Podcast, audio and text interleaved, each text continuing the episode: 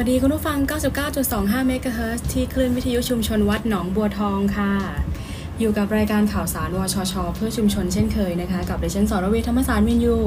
รับหน้าที่นำเรื่องราวสาระน่ารู้มา บอกเล่าแล้วก็แชร์ให้คุณผู้ฟังได้รับฟังกันเป็นประจำทุกๆสัปดาห์เลยนะคะ วันนี้ 7 กันยายน 564 9นาฬิกา40 นาทีนะคะ มีเรื่องราวน่าสนใจมาอัปเดตให้ฟังเช่นเคย เริ่มสาระเรื่องแรกขอเป็นกิจกรรมภาระงานของวิทยาลัยชุมชนบุรีรัมย์ที่เกิดขึ้นในช่วงที่ผ่านมากันก่อนก็แล้วกันนะคะ ในช่วงสัปดาห์ที่ผ่านมานะคะเราได้จัดกิจกรรมขึ้นหลายอย่างเลยนะคะได้อัปเดตให้คุณผู้ฟังได้ฟังไปส่วนหนึ่งแล้วนะคะแต่ว่าเมื่อวานล่าสุดถือได้ว่าเป็นวันแรกของสัปดาห์ก็มีถึง 2 กิจกรรมใหญ่ ๆ เลยทีเดียวนะคะที่เราได้ได้ดำเนินการขึ้นนะคะกิจกรรมแรกนะคะได้มีการเชิญผู้เชี่ยวชาญมาสาธิต การทำบายสีประยุกต์อีกครั้งหนึ่งนะคะสองแชมป์ระดับประเทศเช่นเคยอะนะคะที่เคยมาถ่ายทอดองค์ความรู้ให้เราเมื่อคราวที่แล้ว แต่ว่ารอบนี้มาด้วยองค์ความรู้แบบการทำบายสีประยุกต์ คือใช้ผ้ามาทำบายสีนั่นเองนะคะซึ่งก็จะมีความประณีตงดงามในอีกรูปแบบหนึ่งซึ่งแตกต่างจากการใช้ใบตองแล้วก็ดอกไม้สดในการทำบายสีนะคะ ก็มีบุคลากรวิทยาลัยชุมชนบุรีรัมเข้าร่วมกิจกรรมกันอย่างหนาแน่นเลยนะคะมีการสาธิตทำตั้งแต่โครงบายสีที่เป็นฐานทั้งหมด 3 ชั้นนะคะโดยใช้ผ้า ก็เน้นเป็นโทนสีเขียว สีขาว สีเหลืองตามพานบายสีทั่วไปที่เราเห็นเลย แล้วก็มีการใส่ความประณีตงดงามลงไปตามไอเดียตามความชำนาญของผู้เชี่ยวชาญท่านน่ะนะคะ เป็นบายสีพื้นฐานนะคะมีการจับจีบ มีการทำแขนบายสีแบบ 9 นิ้ว 12 นิ้ว 19 นิ้ว แล้วก็มีบุคลากรของเรามาร่วมเรียนรู้วิธีการทำอย่างใกล้ชิดด้วยนะคะเป็นบายสีที่ใช้สำหรับงานพิธีต่างๆสำคัญมากมายเลยนะคะสองวิทยากรท่านนี้ค่ะก็คืออ คุณสักกรินบุรินรัมแล้วก็คุณนัทนนท์แผนสงเนินทั้งสองท่านนะคะเป็นผู้ชนะเลิศรางวัลบายสีพรมสีหน้าถ้วยพระราชทานสมเด็จพระนางเจ้าสิริกิติ์พระบรมราชินีนาถพระบรมราชชนนีพันปีหลวงเมื่อปี 2560 นะคะ รอบนี้ก็ได้มาเขาเรียกว่าเพิ่มมูลค่าองค์ความรู้ภูมิปัญญาพื้นบ้าน พื่อที่จะนำมาถ่ายทอดให้กับผู้ที่สนใจงานประดิษฐ์ งานฝีมือทางด้านนี้นะคะวิทยาลัยชุมชนเวรัมเราก็จะได้ผลิตองค์ความรู้เรื่องการทำบายสีประยุกต์นี้ออกมาเป็นสื่อองค์ความรู้อีกหนึ่งสื่อนะคะเพื่อที่จะเอาไว้เผยแพร่ แล้วก็แชร์ต่อให้กับผู้ที่มีความสนใจ เพราะว่าในบุรีรัมเราเองเนี่ยก็ยังคงมีชุมชน มีหมู่บ้านที่ที่ยึดอาชีพหลักในการทำบายสีอยู่เช่นเดียวกันนะคะจากที่ท่านอาจารย์ พรศักดิ์พุทธมาศปีนี้ท่านได้ศึกษาเรื่องของวัฒนธรรมการทำใบสีในจังหวัดบุรีรัมย์ก็ได้ค้นพบว่ายังมีหลายหมู่บ้านหลายชุมชนนะ ที่ยึดอาชีพหลักในการทำใบสีนะคะ ก็เป็นโอกาสดีมากๆเลยที่วิทยาลัยชุมชนบุรีรัมย์ได้มีโอกาสสืบสารสืบทอดวัฒนธรรมนี้ให้อยู่คู่กับสังคมไทยต่อไปเรื่อยๆนะคะ นอกเหนือจากนี้เมื่อวานนี้ยังมีทีมงานของท่านอาจารย์จารุภาแซ่ฮอค่ะ ลงพื้นที่ไปจัดอบรมแปรรูปอาหาร แล้วก็ผลผลิตทางการเกษตร โดยบูรณาการร่วมกับอบตโคกเหล็กอำเภอห้วยราชนะคะในการจัดอบรมให้กับกลุ่มผู้สูงอายุในพื้นที่นะคะ ก็มีการเน้นหลักๆ ไปที่การแปรรูปสมุนไพรนะคะเป็นสมุนไพรกลุ่มต้านโควิด ทั้งนั้นเลยนะคะนอกจากนี้ยังมีกลุ่มมะกรูดใบเตย ข่าตะไคร้หรือว่าแม้กระทั่งพริกสดนะคะก็ได้มีการนำมาแปรรูปด้วยโดยมีกลุ่มผู้สูงอายุในพื้นที่ให้ความสนใจเป็นอย่างดีเลยค่ะ ที่สำคัญนอกเหนือไปจากนั้นคือที่ อบตโคกเหล็กนั้น ให้การต้อนรับวิทยาลัยชุมชนบุรีรัมย์เป็นอย่างดียิ่ง ต้องขอกราบขอบพระคุณมาณที่นี้ด้วยเนี่ยที่ที่ให้ความร่วมมือแล้วก็อำนวยความสะดวกให้ในทุกๆด้านเลย ให้พ่อแม่พี่น้องที่ตำบลโคกเหล็กได้ได้เรียนรู้กันอย่างเต็มที่เลยเนี่ยสำหรับการแปรรูปสมุนไพรที่เกิดขึ้นเมื่อวานนี้ กิจกรรมของโครงการพัฒนาคุณภาพชีวิตผู้สูงอายุยังคงเหลือต่อเนื่องอีก 3 วันนะคะ นั่นก็คือวันนี้วันพุธแล้วก็วันพฤหัสนะคะพุธกับพฤหัสเนี่ยนะคะจะเป็นการแปรรูปผ้าค่ะ เป็นการยกระดับนำผ้ามานำผ้า เศษผ้าต่างๆ หรือว่าผ้าพื้นเมืองที่ที่เราไม่ได้ใช้เนี่ยมาแปรรูปเพื่อยกระดับเพื่อเพิ่มมูลค่าเข้าไป เป็นกระเป๋าบางก็ดี เป็นพวงกุญแจบ้างก็ดี หรือว่าเป็นสิ่งประดิษฐ์อื่น ๆ ที่ท่านวิทยากรจะได้จะได้ถ่ายทอดความรู้ให้กับชุมชนนะคะกิจกรรมวันนี้จัดขึ้นที่ตำบลปราสาทค่ะ ก็จะเป็นกลุ่มผู้สูงอายุที่ปราสาทได้มาร่วม เรียนรู้วิธีการแปรรูปผ้ากันนะคะ ส่วนวันที่ 9 ก็จะเป็นอีกหนึ่งวันที่จัดองค์ความรู้เรื่องการแปรรูปสมุนไพรนะคะจัดขึ้นที่พุทธไทยสงฆ์ค่ะ ถ้าเกิดว่าใครสนใจนะก็รอติดตามรับชมภาพกิจกรรม สนุกสนุกน่าสนใจได้ที่หน้าเพจ ของวิทยาลัยชุมชนบุรีรัมย์กันเลยก็แล้วกันนะคะ ช่วงนี้ขออนุญาตขายของสักเล็กน้อยนะคะ เป็นช่วงที่ กิจกรรมการอบรมในเรื่องของการฝึกอาชีพได้รับความนิยมมาก ๆ เลยนะคะวิทยาลัยชุมชนบุรีรัมย์เราเองก็เป็นหนึ่งในหน่วยงานราชการที่ให้บริการในด้านนี้นะคะสำหรับการถ่ายทอดความรู้อบรมอาชีพนะคะเราก็จะมีหน้าที่ในการดิวมีหน้าที่ในการประสานงานกับท่านวิทยากรผู้เชี่ยวชาญในองค์ความรู้ด้านต่างๆ แล้วก็ ส่งเสริมในแง่ของงบประมาณ แล้วก็วัสดุอุปกรณ์ แล้วก็นำพาท่านวิทยากร ท่านนั้นๆเนี่ยนะคะลงพื้นที่ไปให้ความรู้มอบความรู้ให้กับชุมชนต่างๆ แนะนำรายวิชาเบื้องต้นนะคะที่ที่ผ่านมาที่เรียกได้ว่าประสบความสำเร็จมากๆสำหรับการเปิดอบรม โดยวิทยาลัยชุมชนบุรีรัมย์นะคะเช่นวิชาการแปลรูปอาหารเรามีวิทยากรที่มีความเชี่ยวชาญหลักๆ อยู่สองท่านนะคะท่านแรกคืออคุณทนายนันม่วงประทาย ท่านนี้ก็ ทำงานด้านการแปรรูปอาหาร แล้วก็มีความรู้เกี่ยวกับเรื่องการทำอาหารมาเป็นระยะเวลานานนะคะไม่ว่าจะเป็นของคาวของหวานท่านได้หมดเลยเนี่ยเป็นหนึ่งในวิทยากรของวิทยาลัยชุมชนบุรีรัมย์เราอีกท่านนะคะชื่ออคุณครูบางออนสร้อยสูงเนินค่ะท่านเป็นครูอยู่ที่โรงเรียนบ้านหนองขวางนะคะท่านนี้ก็นอกจากจะเชี่ยวชาญเรื่องการแปรรูปอาหารแล้ว เรื่องการทำบายสีรวมไปถึงในส่วนของ การทำอาหารข้าวหวานเนี่ยท่านก็ไม่ได้ท่านก็ไม่ได้ด้อยไปกว่าวิทยากรท่านอื่นเลยนะคะเป็นอีกหนึ่งวิทยากรที่ทำงานร่วมกับวิทยาลัยชุมชนบุรีรัมย์เช่นกันนะคะเป็นสองท่านหลักๆที่ที่รับไม้ต่อถ่ายทอดความรู้เรื่องการแปรรูปอาหารให้กับชุมชนตามตำบลตามอำเภอต่างๆ เรียกได้ว่าเดินทางไปเกือบทั่วจังหวัดบุรีรัมย์แล้วก็ว่าได้นะคะสำหรับวิทยาลัยชุมชนบุรีรัมย์ที่ลงพื้นที่ไปอบรมในเรื่องนี้นะคะ รายวิชาการแปรรูปอาหารเราจะจัดให้มีการเรียนการสอนกันทั้งสิ้น 30 ชั่วโมงค่ะสำหรับค่าบริการในการเข้าเรียนนั้นต้องบอกเลยว่าถูกมากจริงๆนะคะเมื่อแลกกับอองค์ความรู้ต่างๆ ที่ผู้อบรมจะได้รับกลับไป สามารถนำไปต่อยอดทั้งในแง่ของการประกอบอาชีพ แล้วก็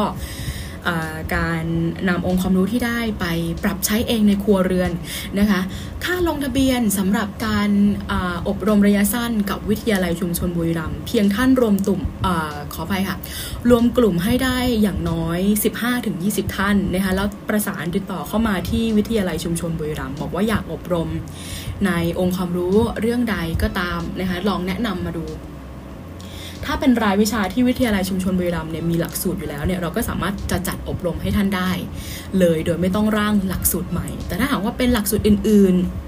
ๆ อย่างเช่น ปีที่ผ่านปีงบประมาณที่ผ่านมานะคะก็มีการเข้าไปพูดคุยหารือในเรื่องของหลักสูตรการซ่อมบำรุงเครื่องยนต์ ของจักรยานยนต์ รวมไปถึงหลักสูตรในการซ่อมบำรุงเครื่องคอมพิวเตอร์แบบเบื้องต้น ซึ่งเหล่านี้เนี่ยนะคะเป็นหลักสูตรที่สามารถที่จะ เรียนรู้ เมื่อเรียนรู้ไปแล้วเนี่ยสามารถนำไปประกอบอาชีพได้เลยทันทีนะคะ แล้วก็ได้รับใบรับรองคุณวุฒิจากวิทยาลัยชุมชนบุรีรัมย์เขาเรียกว่าใบประกาศนียบัตร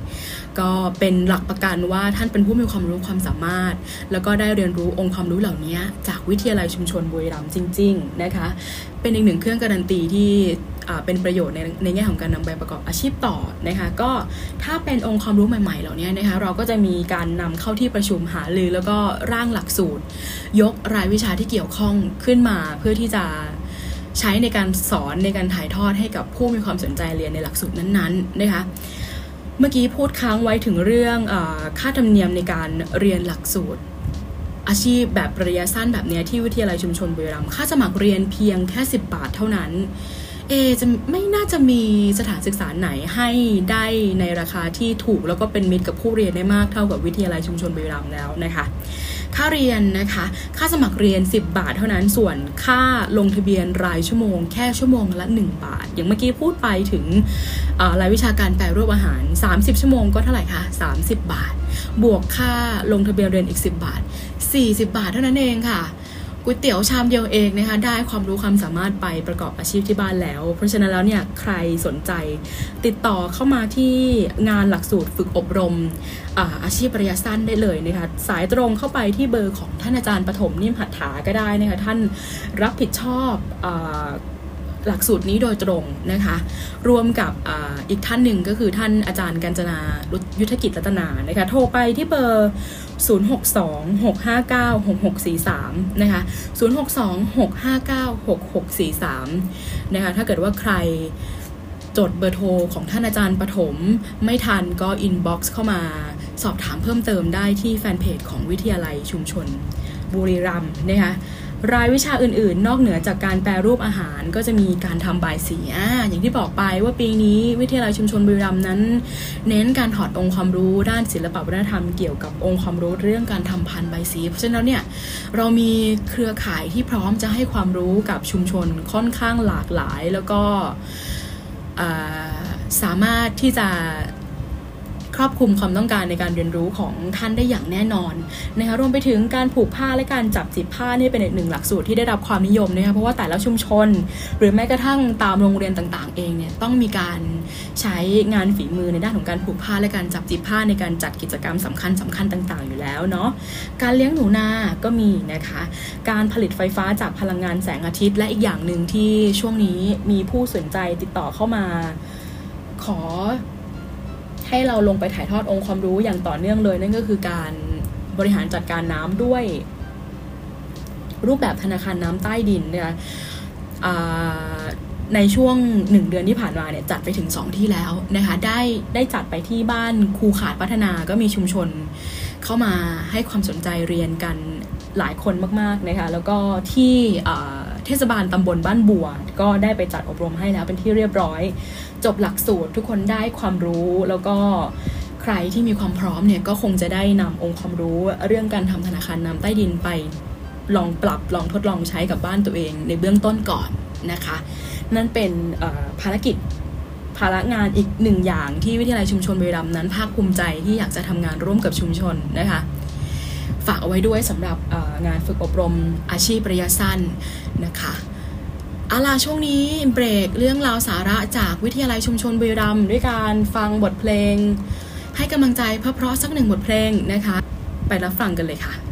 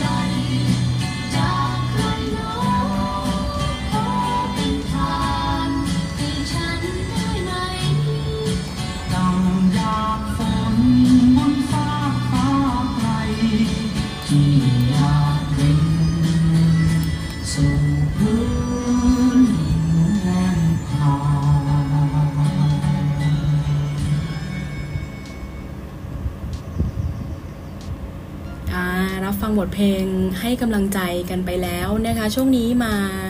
ฟังสาระดีๆ กันต่อกับข่าวสารวชช เพื่อชุมชนเลยนะคะช่วงนี้ขอพาคุณผู้ฟังมารับฟังเกี่ยวกับเรื่องสาระสุขภาพกันบ้างดีกว่านะคะ วันนี้พาพูดถึงเรื่องท่าออกกำลังกายป้องกันโรคนิ้วล็อกนะคะ โรคนิ้วล็อกเขาบอกว่ามีสาเหตุมาจากการอักเสบบวม หรือว่าตีบแคบของบริเวณปลอกหุ้มเส้นเอ็นทำให้เกิดอาการปวดบางท่านเนี่ยรุนแรงถึงขั้นไม่สามารถขยับนิ้วได้นะคะซึ่งเป็นโรคที่เกิดได้กับทุกเพศทุกวัยเลย อย่าคิดว่าเป็นโรคที่เกิดกับเฉพาะกับคนคน อายุมากเท่านั้นนะคะ สามารถเกิดได้กับทุกเพศทุกวันเลยทุกวัยเลยถ้าหากว่าเกิดว่าท่านทำงานในลักษณะที่เป็นงานหนักหรือว่าใช้นิ้วอยู่ตลอดเวลานะคะแม้กระทั่งเด็กมัธยมเนี่ยที่แชทเก่ง พิมพ์คอมเก่ง เล่นเกมเก่งก็สามารถเกิดโรคนิ้วล็อกนี้ได้นะคะ แต่ว่าโรคนี้เขาบอกว่าถ้าเราดูแลตัวเองอย่างดี บริหารนิ้วได้อย่างถูกวิธี ถือว่าไม่ใช่โรคร้ายแรงเลยค่ะ วันนี้เราอยากจะพามาอ่า ฟังวิธีการบริหารนิ้วง่าย ๆ เพื่อป้องกันโรคนิ้วล็อกนะคะท่าแรกมีอยู่ประมาณ4ท่า ท่าแรกเนี่ยเขาบอกว่าเป็นท่าบริหารยกนิ้วค่ะ ท่าบริหารยกนิ้วสามารถทำได้ง่าย ๆ ไม่ต้องมีอุปกรณ์ใด ๆ เพิ่มเติมเลยนะคะ เริ่มจากวางมือทุกท่านที่ฟังอยู่สามารถทำตามไปด้วยได้เลยนะ เริ่มจากวางมือลงบนโต๊ะหรือพื้นที่มีลักษณะเป็นพื้นเรียบหน้าเรียบนะคะ จากนั้นค่อยๆยยกแต่ละนิ้วขึ้นอย่างช้าๆนะคะ ยกขึ้นอย่างช้าๆ โดยอย่ากเกรงนะคะ ถ้าเกรงจะทำให้เกิดอาการปวดเมื่อยขึ้นมาได้นะคะค่อยๆยกขึ้น โป้งชี้กลางนางก้อยนะคะแต่ละนิ้วทำค้างไว้ประมาณ 10อขออภัยค่ะทำค้างไว้ประมาณ 2 วินาทีทำให้ครบทั้ง 10 นิ้วนะคะ แล้วก็วนกลับมาได้อีก 2-3 เซตเลยนะคะสำหรับการท่าบริหารยกนิ้วอันนี้ง่ายมากๆ ไม่ต้องมีอุปกรณ์เพิ่มเติมอะไรเลยถ้าต่อไปนะคะท่านวดกดจุดค่ะ เรากดจุดเองได้ง่าย ๆ บนฝ่ามือของเรานะคะ โดยการกดจุดเนี่ยจะช่วยให้กล้ามเนื้อ แล้วก็พังผืดเนี่ยคลายตัวนะคะโดยเริ่มจากแบฝ่ามือข้างซ้ายค่ะ แล้วก็ใช้นิ้วโป้งมากดจุดที่บริเวณกึ่งกลางข้อมือนะคะ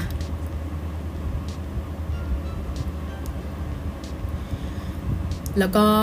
อันนี้ให้แบฝ่ามือข้างซ้ายนะคะแล้วก็ใช้ให้นิ้วใช้นิ้วโป้งข้างขวามากดที่บริเวณกึ่งกลางข้อมือก่อนนะคะแล้วก็ค่อยๆไล่ คลึงมาบริเวณอุ้งมือ แล้วก็กลางฝ่ามือนะคะ จากนั้นใช้นิ้วโป้ง คลึงต่อที่บริเวณข้อนิ้วแต่ละนิ้วนะคะ คลึงไปเรื่อยๆ จนครบ 5 นิ้วเลย แล้วก็สลับข้างนะคะ ค่อยๆ คลึงไปอย่างช้าๆ ถ้าจุดไหนที่มีลักษณะมีอาการปวด อาการตึงมากเป็นพิเศษท่านสามารถกด จุดค้างไว้ได้ 10-15 วินาที แล้วค่อยเปลี่ยนท่าแล้วก็สลับข้าง อันนี้เป็นท่ากดจุดง่ายๆสำหรับการผ่อนคลายฝ่ามือของท่านนะคะ ต่อไป อันนี้เริ่มมีการใช้สมุนไพรแล้วก็น้ำอุ่นเข้ามาช่วยแล้วนะคะคล้ายๆกับการทำสปามือเลยค่ะ ให้ท่านเตรียมน้ำอุ่นนะคะ แล้วก็ให้มีความสูง ขึ้นมาในระดับข้อมือนะคะแช่ไว้ประมาณแช่ฝ่ามือไว้ประมาณ 15-20 นาที ต่อวันอาจจะเป็นช่วงหลังเลิกงานหรือว่าก่อนเข้านอนก็ได้นะคะช่วยบรรเทาอาการเส้นเอ็นตึง ช่วยให้เลือดไหลเวียนได้สะดวกนะคะใครที่เป็นสายชอบกลิ่นสมุนไพรก็สามารถใส่สมุนไพรลงไปในน้ำในน้ำอุ่นเพิ่มได้ ไม่ว่าจะเป็นขมิ้นมะกรูด ขิงไพรหรือว่าตะไคร้เพื่อเพิ่มความผ่อนคลายนะคะ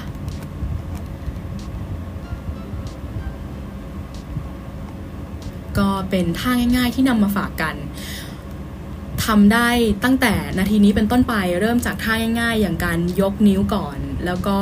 ค่อยมาต่อด้วยการกดจุด แล้วเย็นนี้อย่าลืมแช่น้ำอุ่นที่มือก่อนเขานอนกันนะคะ ปิดท้ายวันนี้ แชร์สาระการต่อยอดเพิ่มมูลค่าให้กับสมุนไพรอีกแล้ว ช่วงนี้กระชายกำลังดังใช่ไหมแล้วก็เมื่อวานนี้ที่อบตโคกเหล็ก ก็มีการอบรมการทำลูกอมกระชายด้วยค่ะ เพราะว่าช่วงนี้กระชายเนี่ยเรียกได้ว่าเป็นสมุนไพรที่ฮอตมากๆเลย ก่อนหน้านี้เราเคยแชร์เรื่องราวของการทำน้ำ กระชายน้ำผึ้งมะนาวเพื่อต้านโควิดกันไปแล้วนะคะวันนี้กากกระชายที่ท่านเหลือจากการทำน้ำสมุนไพรอย่าเพิ่งทิ้งค่ะนำมาทำเป็นลูกอมสมุนไพรอมต่อได้ ชุ่มคอมากๆ แล้วก็มีฤทธิ์ช่วยต้านโควิด แล้วก็ช่วยให้สุขภาพร่างกายแข็งแรงด้วยนะคะวันนี้เราจะใช้กากกระชายร่วมกับกากขิงนะ บางคนก็นิยมนำขิงมาปั่น ทำน้ำขิงผสมมะนาวน้ำผึ้งกินใช่ไหมคะ ใช้ 2 กากนี้เลยค่ะ ขิงและกระชายนะคะ เราจะใช้สูตรวันนี้เป็นกากขิงและกระชาย 300 กรัมนะคะ ผสมกับน้ำผึ้งมะนาวใส่เยอะๆได้เลยนะคะ แล้วก็น้ำตาลทรายแดงนะคะ บางท่านอาจจะใช้เป็นน้ำตาลมะพร้าวก็ได้นะคะ แล้วก็เติมเกลือเข้าไปอีกเล็กน้อย นะคะ วิธีการทำนั้นง่ายมากๆค่ะ กากกระชาย กากขิง 300 กรัม เป็นกากที่ท่านเหลือจากการทำเครื่องดื่มสมุนไพรนั่นแหละเก็บไว้อย่าเพิ่งทิ้งนะคะท่านอาจจะนำกระชายกับขิงมาปั่น แล้วก็คั้นน้ำออกแค่น้ำเดียวก็พอนะคะเพื่อที่จะได้ได้คงเหลือฤทธิ์ของสมุนไพรฤทธิ์ของรสชาติขิง แล้วก็กระชายอยู่ในกากเอาไว้ก่อน ไม่ต้องคั้นหลายน้ำจนเกินไปนะคะ จากนั้นค่ะนำมากวนใส่น้ำตาล แล้วก็น้ำผึ้งแล้วก็เติมเกลือตัดรสเล็กน้อย แล้วก็เติมมะนาวลงไปค่ะ กวนจนงวดได้ที่บางท่านนะคะที่อยากจะให้ลูกอมสมุนไพรจับตัวเป็นก้อนได้เร็วเนี่ยนะคะ ก็อาจจะเติมแบะแซเข้าไป แต่ว่าก็จะเป็นการเพิ่มความหวานคำหวานเข้าไปเพิ่มเข้าอีกนะคะ อาจจะ ทำให้จากลูกอมเพื่อสุขภาพเนี่ยกลายเป็นลูกอมที่เพิ่มน้ำตาลในร่างกายเข้าไปแทนนะคะก็แนะนำว่าแค่น้ำตาลกับน้ำผึ้งก็เพียงพอแล้วไม่จำเป็นต้องใช้แบะแซกวนค่ะกวนทุกอย่างเข้าด้วยกัน ใช้ระยะเวลาประมาณหนึ่งนะ กวนจนงวดได้ที่จนแห้งดีรู้สึกว่าสามารถปั้นขึ้นมาเป็นก้อนได้นะคะยกลงค่ะ ตั้งทิ้งไว้ให้เย็นสนิทเลยนะคะแล้วเดี๋ยวเราก็จะต้องมาเตรียม ตัวแป้งมันที่เอาไว้เคลือบลูกอมสมุนไพรต่ออีกทีหนึ่งเพื่อที่เวลาเราปั้นเนี่ยจะได้ไม่ติดกันนะคะวิธีการเตรียมนะคะก็คือใช้แป้งมันในปริมาณประมาณครึ่งถ้วยตวงนะคะนำมาคั่วในกระทะเพื่อให้แป้งเนี่ยมีความสุกขึ้นนะคะ จากนั้นค่ะ ยกขึ้นพักไว้ให้เย็นนะคะ แล้วเราก็เตรียมปั้นลูกอมสมุนไพรเป็นก้อนกลมๆขนาดตามต้องการนะคะ จากนั้นเราจะนำมาคลุก ผิวรอบนอกด้วยแป้งมันที่เราคั่วจนสุกแล้วนะคะเพื่อที่เวลาเราเรานำไปใส่แพ็กเกจเนี่ยจะได้ไม่ติดกันนะคะท่านอาจจะเก็บลูกอมไว้ในถุงซิปล็อก หรือว่าห่อเป็นลูกอมคำๆเหมือนลูกอมที่ห่อในกระดาษแก้วเป็นลูกอมน้ำตาลมะพร้าวก็ได้นะคะก็เป็นอีกหนึ่ง อของทานเล่นที่ได้ทั้งประโยชน์แล้วก็ได้ต้านโควิด -19 ในช่วงนี้ด้วย ก็ฝากเอาไว้สำหรับลูกอมกระชายป้องกันโควิดนะคะ ใครที่ที่อยากจะดูบรรยากาศการทำลูกอมกระชายป้องกันโควิด แบบนี้นะคะก็สามารถคลิกเข้าไปดูได้ที่แฟนเพจของวิทยาลัยชุมชนบุรีรัมย์นะคะ ก็เป็นสาระดีๆ ที่นำมาฝากกันในเช้าวันนี้นะคะ วันนี้ขออนุญาตลากันไปแต่เพียงเท่านี้ ขอบคุณทุกๆ ติดการติดตามรับฟังเลยนะคะ วันนี้ที่ฉันสอรวีธรรมศาสตร์เวนยูลาคุณผู้ฟังไปแล้วนะคะ สวัสดีค่ะ